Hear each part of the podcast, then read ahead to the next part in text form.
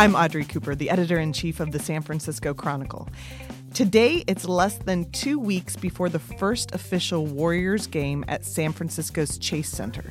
So I invited Warriors beat writer Connor Letourneau to the studio.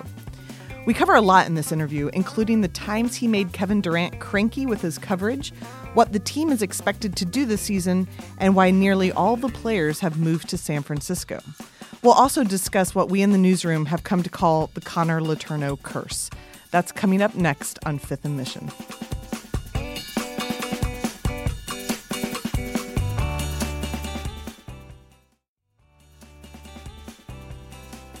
Connor Letourneau, welcome to Fifth and Mission. Thanks for having me. Really appreciate it. Yeah, um, you have um, an exciting month coming up because you you get to move into a new home, sort of, don't you? Yeah, I guess you could say that. It's kind of in the process right now. I feel like I live at the arena at times, so it really does feel like uh, a new home. I mean, a lot of there's a lot of nights where I'll get in trouble with the Warriors PR staff just because I'm I'm in that media room till eight nine p.m. and they're like, "Yo, go home."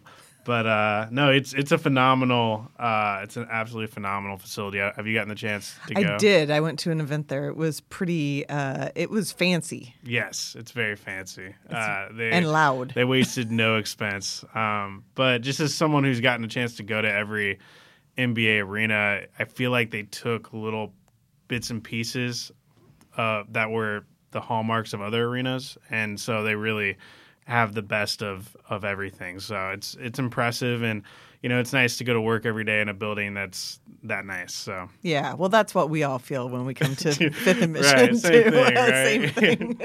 so let's talk a little bit about. So you've been covering the Warriors for this two is, seasons. This is my fourth this, season. The fourth season. Okay, I can't count. It just seems like you got here yesterday. so how has the team? You've you've seen this incredible team. Like you just inherited the Warriors at their peak to cover them. What is the mood around the team going into the season? The first one at the Chase Center and coming off of, you know, really disappointing loss in the finals last year. Yeah, so I, I got put on the Warriors beat right after they signed Kevin Durant. So that was uh, very. You've lasted longer than KD. I did last. I outlasted Kevin Durant. Um, but you know that was a, a, phenomenal run to get to cover, especially first time as an NBA beat writer. It was pretty surreal. But last season was honestly, the mood around the team much of the season was very kind of awkward, uh, uncomfortable.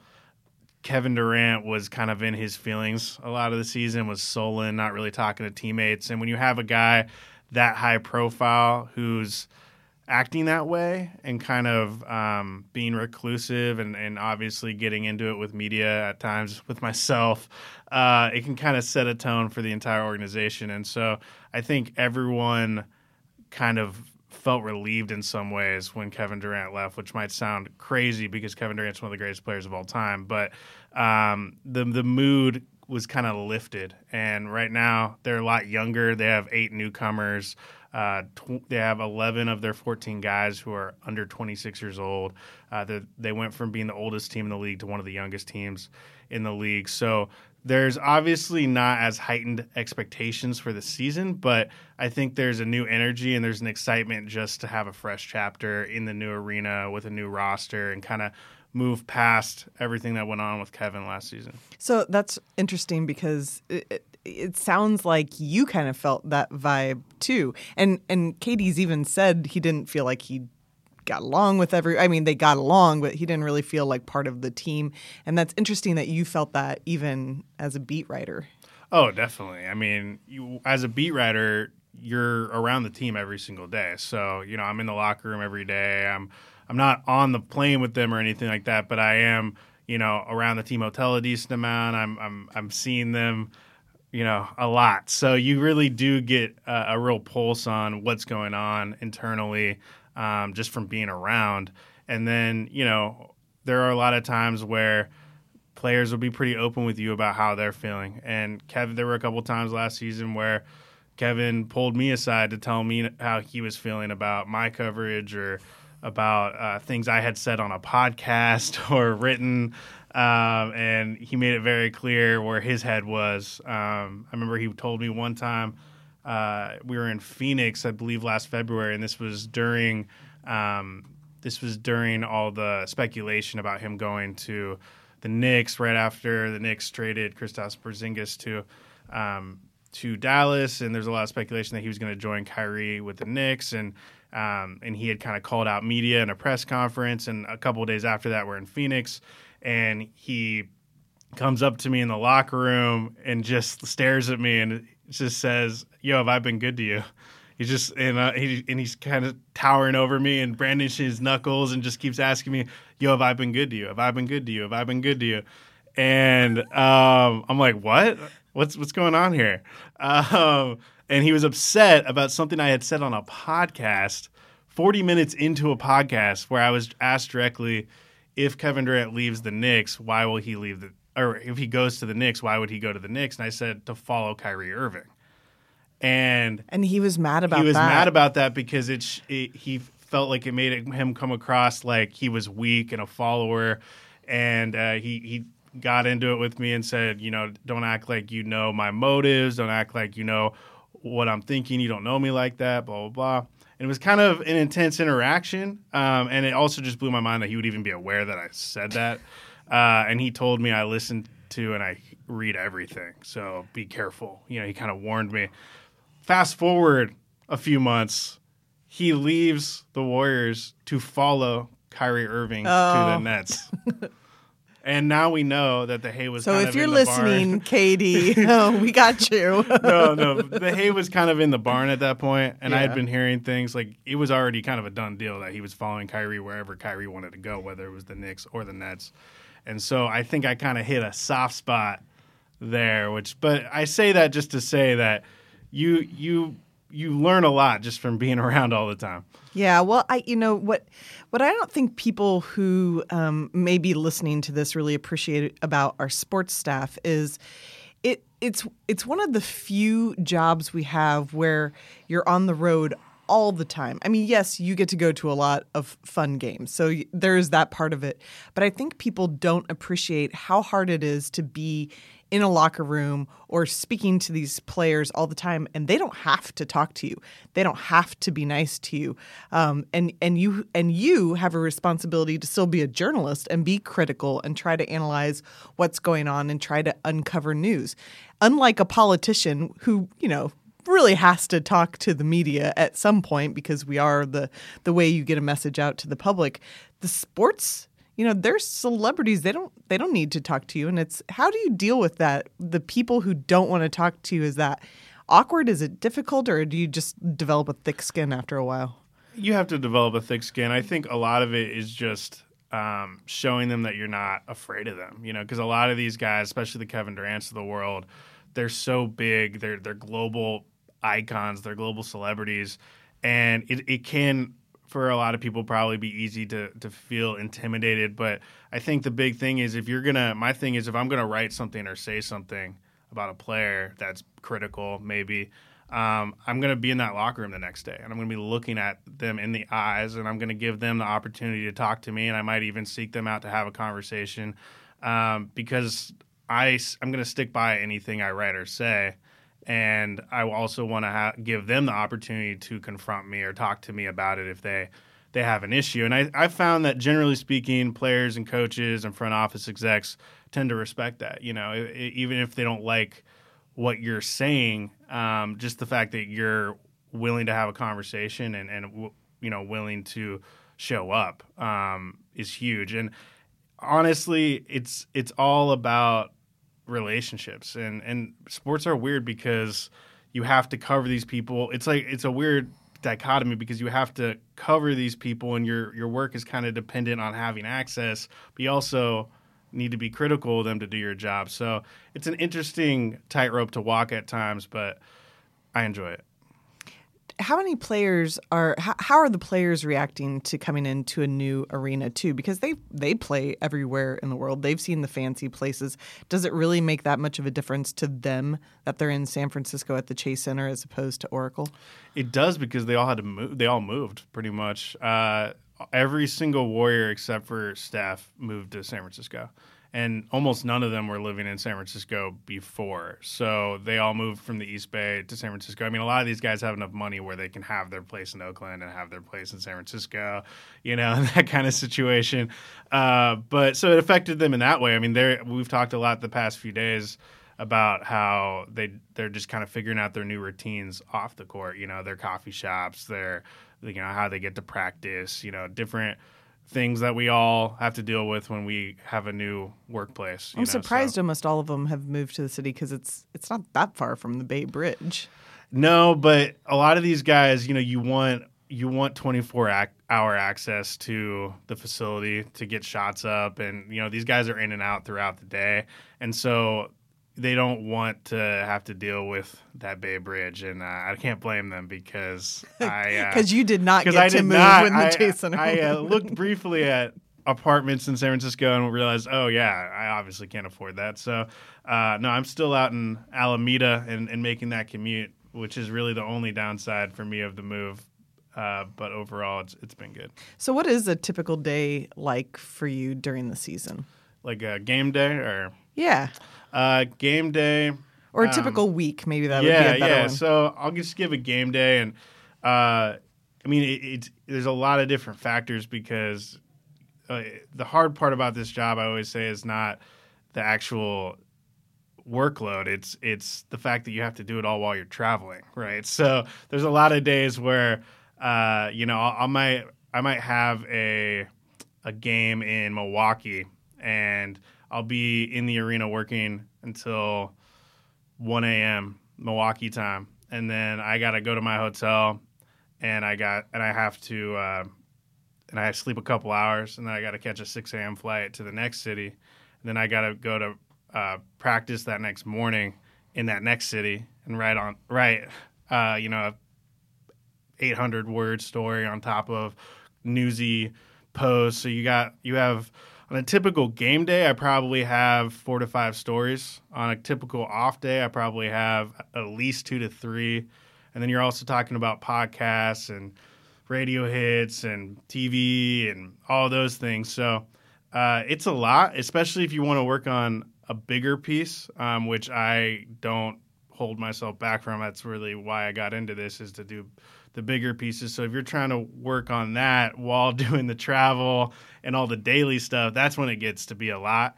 But um, I really enjoy it. So um, you know, this is it's cliche to say, but this is kind of my dream job. So I can't complain.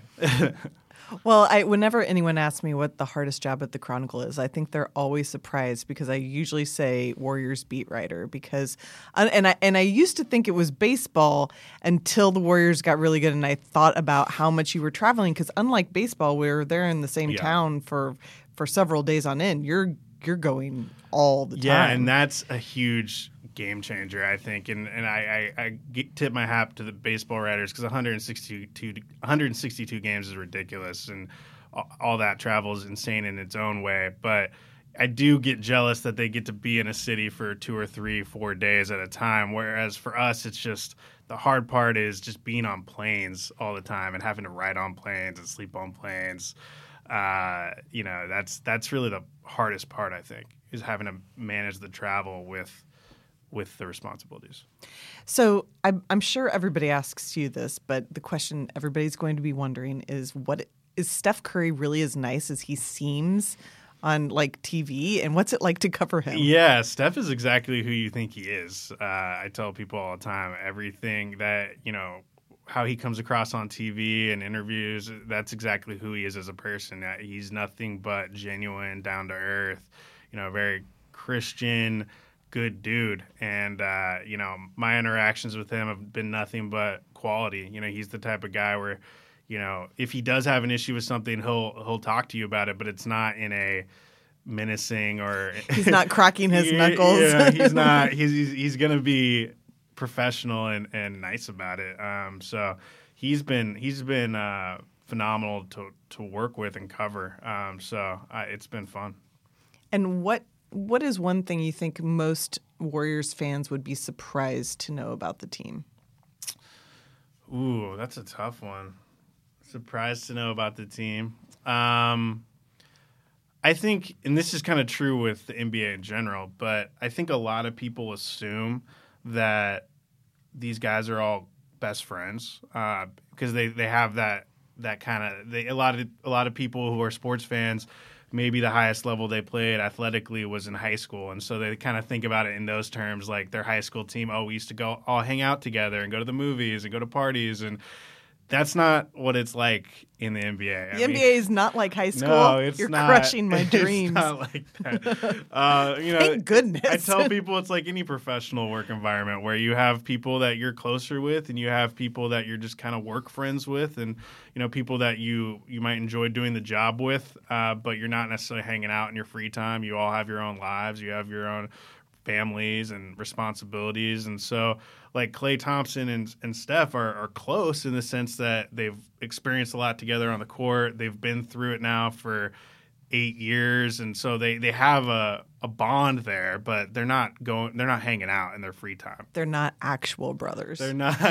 They're not actual brothers. brothers. One Klay. Well, he's actually dating someone now, but Clay was a, a bachelor for a long time, and then uh, obviously, Steph is married with three kids, so there's just a different, you know, lifestyle there, and they're not necessarily there's not necessarily a lot of overlap in terms of what they would do in their free time.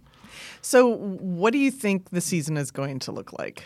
for a fan. I mean, the tickets are insane. Yeah. I was looking at them this morning. You yeah. can get nosebleed seats for like $150. Yeah. It's expensive to go. Are fans going to be disappointed in this season? I think that fans who are paying $150 need to kind of just know what they're getting and know know what they're uh, paying for because they're not paying for a championship caliber team. This team is, you know, for them to con- even contend for a title this year, literally everything would have to go right. You know, Klay would have to come back in late February, hundred percent, and they would already have pretty much locked down a, a playoff seed, and they a lot of things, and you know, their young guys would need to exceed expectations and be better than a lot of us think they're going to be. Um, but I think this season is going to be really exciting, and as as the beat writer, I'm very much looking forward to it because it's all about you know I just care about having good stories to tell, and there's a lot of good stories to tell. There's eight new players. There's all these uh, changes to the coaching staff, front office. Uh, there's so many moving parts, new roles, uh, guy, guys who the average fan might not even be super aware of who are going to need to settle into significant rotation spots. So, um, you know, I, I, think if you're a fan who only cares about winning, then it, it, might not be as fun. But if you're a fan who cares about the stories and cares about um, just the overall growth of a franchise, um, it, it could be fun. So, my last question for you. Are you aware that the editors think there's such a thing as a Connor Letourneau curse? Uh, yes, I joke about it with uh, with my my editors all the time. So maybe explain to everybody what yes. what you have done to this it, team. Yes, it, and it's actually it's extremely frustrating. But every time I do a bigger profile piece on a player, he gets injured. Every single time, it's it's like almost worse than the the famous Sports Illustrated curse. I had a bigger piece last year on Damian Jones, who at the time was their starting center, and you know how it is with print media. There's a lot of times where I'll, I'll, file a story and it doesn't get in the paper for six weeks. Sometimes. Okay, six weeks is a little much. That, but... that was the Damian Jones story, and it was very frustrating because it was in the can for six weeks, and then we were supposed to run it the next day, and he tore his pec muscles out for the season. Um, so that was frustrating, and I, I kind of give my editors a hard time because I'm like, we can't have another Damian Jones situation. But I, I so have, this week we rushed something into print. Yes, I appreciate that. But he was also he got injured. That, yes, the day before. so uh, Alen Smailagic, the rookie out of Belgrade, Serbia, uh, did a piece and and uh, had that in the camp for a couple weeks, and he got injured, not seriously. So I don't think that was a huge deal. I don't think it affected the story that much. Um, but we do have a bigger piece coming out, I believe, later this week on Willie Cauley Stein, their uh, who's going to be their starting center. And this summer, I actually went to your home state of Kansas with him. Uh, went to southwestern Kansas, town called Spearville. You ever heard of Spearville? No. It's a it's it must town, be very. It's a small. town of 700 people east of Dodge City. Um, Wow. And I went there with That's him. deep, deep Kansas. Yes, yes. Uh, so we got a bigger story running on him, but he got injured a couple weeks ago and is out indefinitely uh, with a foot injury. So, you know, that's where we're at. All right, Connor. I promise to get these published sooner if you stop injuring off the, the players Yes, with your curse. yes. Uh, I'll try. I, I, I will. well, uh, get your rest now, and and good luck on opening night. And thanks so much for coming in. Thank you. Appreciate it. Thank you to beat writer Connor Letourneau for being with me today, and check out his podcast, Warriors Off Court. Thanks to King Kaufman and Karen Creighton for producing this episode, and thank you for listening. Fifth and Mission is part of the San Francisco Chronicle podcast network. If you like this show, we'd love it if you'd subscribe to it wherever you get your podcasts. And if you've got a minute to give us a quick review, that helps us build our audience so we can keep growing. You can support Fifth and Mission and the newsroom that creates it with a subscription to the San Francisco Chronicle. There are print and digital editions. Find out more at sfchronicle.com slash subscribe.